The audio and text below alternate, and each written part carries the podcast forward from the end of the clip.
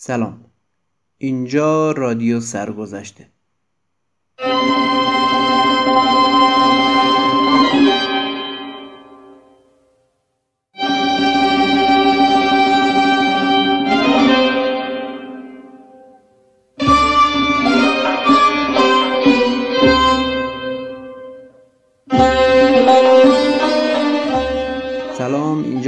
سرگذشته و من فاروق قادری قرار با کمک رسانه خصوصی از سرگذشت موسیقی ایران بگیم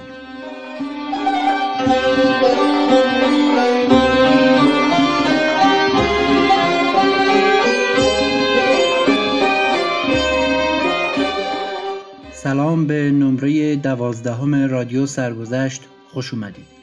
در نمره قبلی از دوره طلایی نوشتن نظریات موسیقی در ایران گفتیم عبدالقادر مراغی، صفیالدین ارموی و قطب الدین شیرازی رو تا حدودی معرفی کردیم و به تأثیرپذیری موسیقی عرب از موسیقی ایرانی اشاره کردیم. در این نمره هم این روند رو پی خواهیم گرفت. به روال پادکست قبل از اینکه برم سراغ کتابخانی قطعاتی که قرار در این نمره پخش بشه رو معرفی می‌کنم.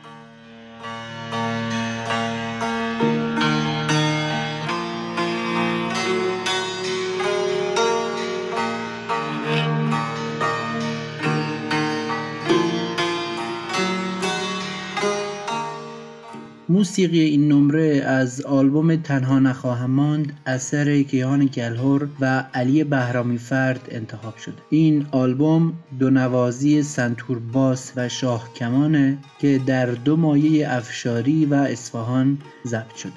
آلبوم در سال 89 ضبط شده و سال 91 به بازار اومده. این آلبوم رو می‌تونیم جزو انتظاعی ترین آثار کیان کلهور بدونیم. که خود کیان کلهور درباره این اثر اینطور توضیح داده. نمی‌توان گفت که دقیقا قطعات در چه دستگاهی نواخته شده است. اما شبیه گردش هایی در آواز اصفهان و افشاری است. آلبوم هم قطعاتش به ترتیب راز و نیاز با آسمان کجایی ظهر گرم تابستان سرودی برای باران من به فریاد چیدن ستاره شکوه یا من اینجا باز تنهایم. و تنها نخواهم ماند. پس بریم که شروع کنیم نمره دوازدهم رادیو سرگذشته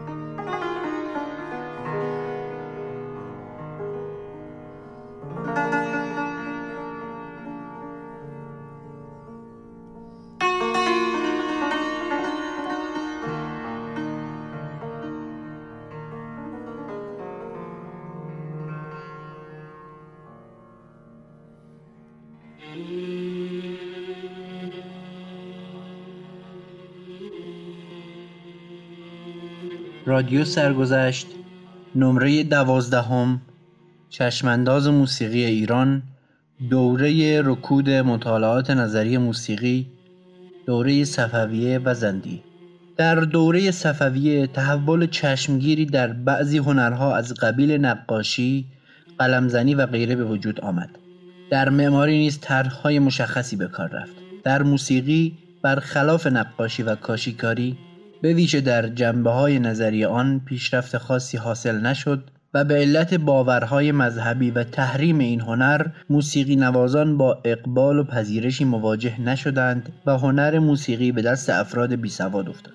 اما در هند وضع به گونه دیگر بود و موسیقی ایرانی فرصت تجلی یافت و در دوره شاهان مغول بعد از امیر تیمور برخی هنرها مانند معماری و ادبیات از ایران تأثیر پذیرفتند در زمان اکبرشاه هندی تعدادی از خونیاگران ایرانی به دربار او راه یافتند و در همان زمان نقارخانه‌ای در دهلی برپا بود.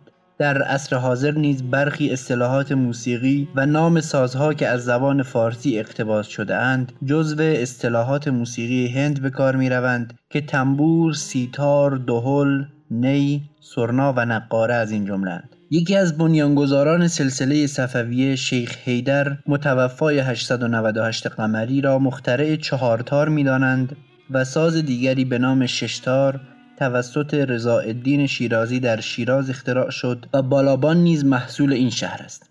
سلطان ابراهیم میرزا برادرزاده شاه اسماعیل صفوی قاسم قانونی حروی را به مشهد دعوت کرد ولی از ترس عموی خود شاه تحماس به صفوی استادش را در زیر زمین پنهان کرد تا در پی معلم سلطان حیدر میرزا بر سر دار نرود. سازی به نام قرادوزان که نوعی تنبور با سه سیم بود و در ترکیه و آلبانی رواج داشت توسط قدوز فرهادی ملازم بایزید پسر سلطان سلیمان اول ترک در اصفهان به ایرانیان معرفی شد. رباب را عبدالله فریادی و قیچک را قلی محمد تکمیل کردند. در این دوره تأثیر خارجی به ویژه چین در نقاشی اصفهان مشاهده می شود و بعید نیست که در عرصه برخی سازهای موسیقی هم بی تأثیر نبوده باشد. شاردن سیاه فرانسوی می نویسد نظریه موسیقی که توسط ابوالوفا ابن سعید نوشته شد در دوره صفویه در ایران به کار می رفته است و برخی مردم نیز به موسیقی علاقمند بودند. پاورقی از نوازندگان دوره صفویه می‌توان اینها را نام برد. حافظ احمد قزوینی حافظ جلاجل باخرزی حافظ مزفر قمیم حافظ هاشم قزوینی میرزا محمد کمانچه‌ای استاد محمد مؤمن استاد شه سوار چهارتاری استاد شمس شترقوهی استاد معصوم کمانچه‌ای استاد سلطان محمد تنبوره‌ای میرزا حسن تنبوره‌ای استاد سلطان محمد چنگی. در دو مجلس نقاشی شده از دوره شاه عباس اول و شاه تحماسب که در تالار کاخ چهل ستون اصفهان موجود است رقص و هم نوازی دوره صفویه به تصویر کشیده شده است و نشان می دهد که سازهایی مانند ارقنون، اود، کمانچه، قانون و نای و دف مورد استفاده بودند. تصاویری نیز از نوازندگان سرنا و نقاره و نوازندگان نظامی با کرنا و کوس موجود است. در دوره شاه صفی متوفای 1052 قمری ترومپت انگلیسی در ایران و ترکیه شناخته شده بود. رساله تعلیم النقم و رساله علوم موسیقی احتمالا متعلق به قرن یازدهم قمری است. موسیقی ایرانی در سرزمین های شرقی عرب تا کشور مغرب چنان که اصطلاحات موسیقی آنها نشان می دهد نفوذ یافته بود. تعدادی نوازنده ایرانی در دربار بابر پادشاه تیموری هند متوفای 937 قمری وجود داشتند. بسیاری اصطلاحات موسیقی ترک هم از ایران به زبان عرب راه یافته است. پاورقی نام تعدادی از سازهای موسیقی هندی، فارسی یا عربی است و بیشتر بین مسلمانان شمال هند و پاکستان و نیز در بین مسلمانان چین و نپال معمول است که می توان از سیتار، تنبور، رباب، سنتور، قانون، سرنا، کرنا، تبل، نقاره، کوس، دف، دایره، دلربا، سارنگی و شهنای نام برد. بنابراین همان گونه که ایران در موسیقی نظری و عملی از دیگران تأثیر پذیرفت پس از مدتی خود نیز بر آنها تأثیر نهاد.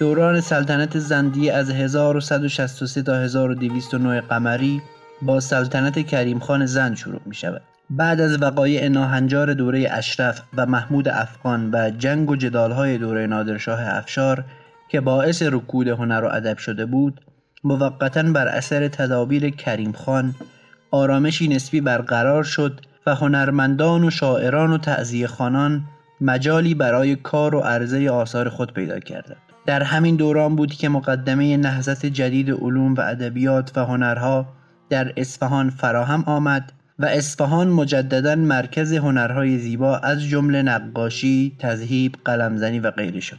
در شیراز نیز برخی از این هنرها رواج یافتند در دوره کریم خان از یک نوازنده ستار به نام پریخان یاد شده است و پس از این دوره اثری از نام هنرمندان موسیقی ملاحظه نمی کنیم. میرزا نصیر اصفهانی متوفای 1191 قمری پزشک مخصوص کریم خان زند در طب حکمت و ریاضیات صاحب نظر بود و به علت احاطه در طب برخی بزرگان هند خواستند مبلغی گذاف به کریم خان بپردازند و او را به هندوستان ببرند ولی کریم خان نپذیرفت. میرزا نصیر که جد اعلای فرصت و دوله شیرازی است رساله ای در موضوع ارتباط موسیقی و علم طب نوشت. او شعر نیکو می گفت و مصنوی مشهور پیر و جوان از اوست. مشتاق علی شاه اصفهانی میرزا محمد فرزند میرزا مهدی تربتی است. در کودکی پدر خود را از دست داد و برادرانش که سرپرستیش را به عهده داشتند محبتی به او نداشتند. میرزا محمد که جوان برازنده و زیبارویی بود به تشویق دوستان به خواندن آواز و نواختن ستار پرداخت. در ایام آشورا نیز به مرسی خانی در وصف سالار شهیدان حضرت امام حسین می پرداخت به واسطه همین خصایص به تدریج نزد عام خاص منزلت یافت و در اصفهان محبوبیتی پیدا کرد. مشتاق که از آسیبهای نامردان روزگار دچار ضعف روحی و جسمی شده بود بنا به توصیه دوستانش به ورزش پرداخت و در خدمت پهلوان صادق جوانمرد اصفهانی فنون کشتی را فرا گرفت. دل سپردگی به مربی ورزشی که آین جوانمردی و اعتقاد قوی داشت در مشتاق تأثیر به سزایی نهاد و سرانجام برای گریز از اقبال شیفتگانی که او را راحت نمیگذاشتند به ناچار رهسپار شیراز شد. در این شهر به وسیله نور علی شاه با مراد او فیض علی شاه آشنا شد و شخص اخیر چون صداقت و درستی و اشتیاقی در مشتاق دید او را به طریقت دعوت کرد و لقب مشتاق علی شاه را به او اعطا کرد. مشتاق خود گفته بود مدتی در ملازمت کلیم خان زند بودم و به ساز زدن اشتغال داشتم. سپس مدتی ساز زدن را ترک کردم و ناراحتی روحی و عصبی پیدا کردم. طبیبان گفتند علت مریضی ترک ساز زدن است و باید مشغول باشی به این مناسبت روزی دو بار بدون حضور اغیار و برای رضای خالق جبار ساز می‌زنم. بر اثر اختلافاتی که بین درویشان و کریم خان زند پیدا شد خان زند آنها و نیز مشتاق علی شاه را از شیراز بیرون راند. مشتاق پس از طی مراحل و حوادثی به کرمان رفت به قولی سید معصوم علی شاه عدهای از یاران خود را مأمور توسعه طریقت خیش نمود و مشتاق علی شاه را به همین منظور به کرمان فرستاد. کار مشتاق در کرمان بالا گرفت و عده زیادی به او گرایش پیدا کردند و مریدان و دوستان را با آواز خیش و نواختن ستار مجذوب خود می‌کرد. سیم چهارم ستار که تا آن زمان سه سیم بیشتر نداشت توسط مشتاق به این ساز اضافه شد و این همان سیم سفیدی است که بین سیم زرد سل و سیم زرد بم بسته می شود و امروز به سیم زنگ یا سیم مشتاق معروف است. او ستار را در نهایت مهارت می نواخت و در موسیقی شهرتی یافت و بسیاری از خوبان شهر به او علاقمند شدند. حسودان و معاندان برای خراب کردن صدای او چند بار به او سرمه خورانیدند. ولی بنا به قول خود او چون افتخار مرسی خانی حضرت سید الشهدا نصیب او شده بود آسیبی ندید.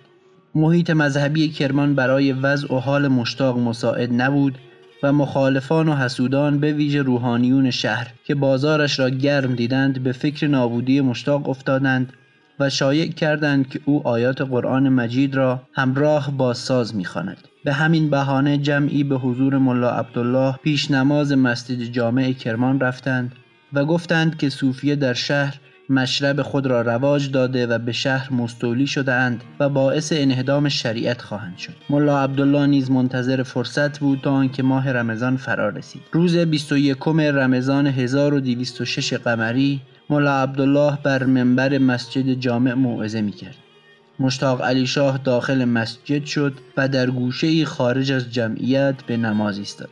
ملا عبدالله از بالای منبر حکم به قتل و سنگسار کردن مشتاق داد. مردم به سوی مشتاق حمله بردند و او را کشان کشان بیرون بردند و در محلی که امروز شبستان شمالی مسجد است به سنگ فرانی به سوی او پرداختند مریدی به نام درویش جعفر خود را به روی مشتاق افکند و او زیر سنگسار کشته شد نور علی شاه صاحب جنات الوسال گوید بود جعفرنام آنجا صادقی بر جمال دوست محو و عاشقی. چون به خون غلطان تن مشتاق دید رفت و از خونش به دامان در کشید خون او را هم به ناحق ریختند تا دو خون با یکدیگر آمیختند. روایت شده است که وقتی می‌خواستند مشتاق را به قتل برسانند گفته بود اگر به من رحم نمی کنید به خودتان رحم کنید. به بچه هاتان به سگ و گربه هاتان به خانه هاتان و گفته بود چشم های مرا ببندید که من از چشم های شما می ترسم میرزا محمد تقی کرمانی مزفر علی شاه گفته بود شهری خونبهای مشتاق است. دیری نگذشت که لطف علی خان زند به کرمان آمد و شست هزار نفر لشکریان آقا محمد خان قاجار شهر کرمان را محاصره کردند.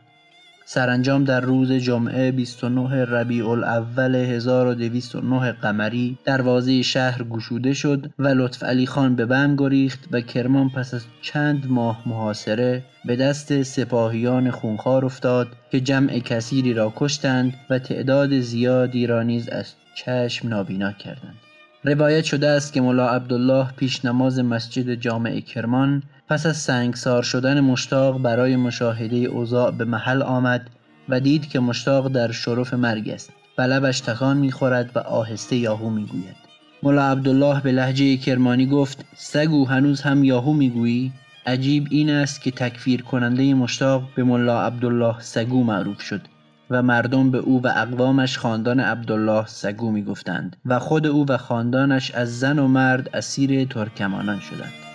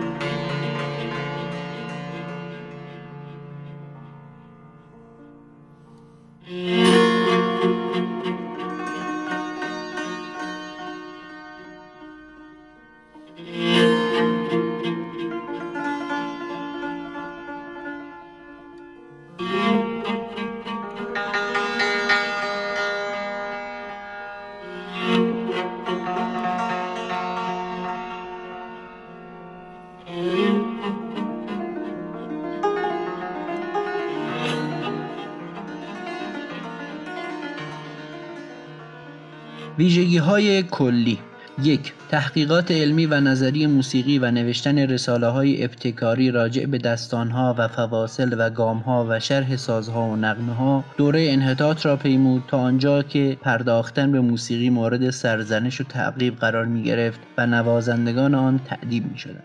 دو در اجرای موسیقی تفوق با آواز بود و ملودی اصلی را خواننده هدایت می کرد. در هم نوازی ها تنبک وزن اصلی را حفظ می کرد ملودی از آواز مستقل نبود و مانند دوره های قبل و بعد آهنگ ها یک صدایی بودند. سه تنوع سازها نسبت به گذشته بیشتر شد ولی برخی از سازها به تدریج محجور شدند. حداقل شش ساز در هم نوازی ها معمول بوده که عبارتند از اود، نی، تنبور، قانون، کمانچه و دف. در یک نقاشی دیواری تالار سلطنتی کاخ چهل ستون در مجلس بزم شاه عباس اول یک نوازنده نی سه نوازنده دف و یک نوازنده کمانچه مشاهده می شوند. در نقاشی دیگری در همان تالار در مجلس پذیرایی شاه تحماس به اول نوازندگان اود، دف، قانون و نوعی سازدهنی مانند ارقنون دیده می شوند. چهار خونیاگری و موسیقی بیشتر راه تفنن و سرگرمی را پیمود و از منزلت خونیاگران دربار ساسانی دیگر خبری نبود. نوازندگان و خوانندگان در مسیحی قرار گرفتند که در دوره قاجار عمله طرب خوانده شدند. پنج موسیقی مجلسی بیشتر به داه سرایی بود. خواننده پس از خواندن شعر جواب را به همان ترتیب از نوازنده می گرفت. موسیقی بیشتر هنری خصوصی بود که در خلوت اجرا می شد. قلمرو ملودی به ندرت از دو اکتاف تجاوز می کرد. 6. پرداختن به تزئینات در هنرهایی مانند طراحی و نقاشی و تذهیب و کاشیکاری و قلمزنی جای بیشتری یافت و به صورت گل و بته و اسلیمی و ترنج و غیره خودنمایی کرد. تزئینات در اجرای جمله های موسیقی به ویژه در آواز به هنگام ادای مصوتها در تحریرها و قلدها نیز متداول شد و به عنوان وسیله‌ای برای عرضه مهارت خواننده و نوازنده و برداشت از طبیعت و همچنین جبران یک نواختی طرح در ملودی محدود و یک صدا مورد استفاده قرار گرفت. این تزئینها به هنگام تکخانی و تکنوازی و احتمالا برای جبران عدم تداول هم نوازی به کار می‌رفت هفت آواز به صورت بلند و با صدای زیر اجرا می‌شد و به ویژه صدای مردان زیرخان مانند گذشته مطلوب بوده است. هشت برخی سرایش های دست جمعی و نوح خانی در مراسم مذهبی رواج بیشتری یافت و کودکان غالبا اکتاو زیر صدای مردان را همزمان میخواندند. نه از نیمه اول قرن یازدهم قمری مقدمات ورود بعضی سازهای اروپایی به تدریج فراهم شد که ابتدا منحصر به هدایایی از سوی سلاطین اروپایی به دربار صفویه بوده است. ده موسیقی نظامی و مراسم رسمی نقارخانه که هنگام سحر و غروب آفتاب و عیدها اجرا می‌شد رونق گرفت. این بود نمره دوازدهم رادیو سرگذشت.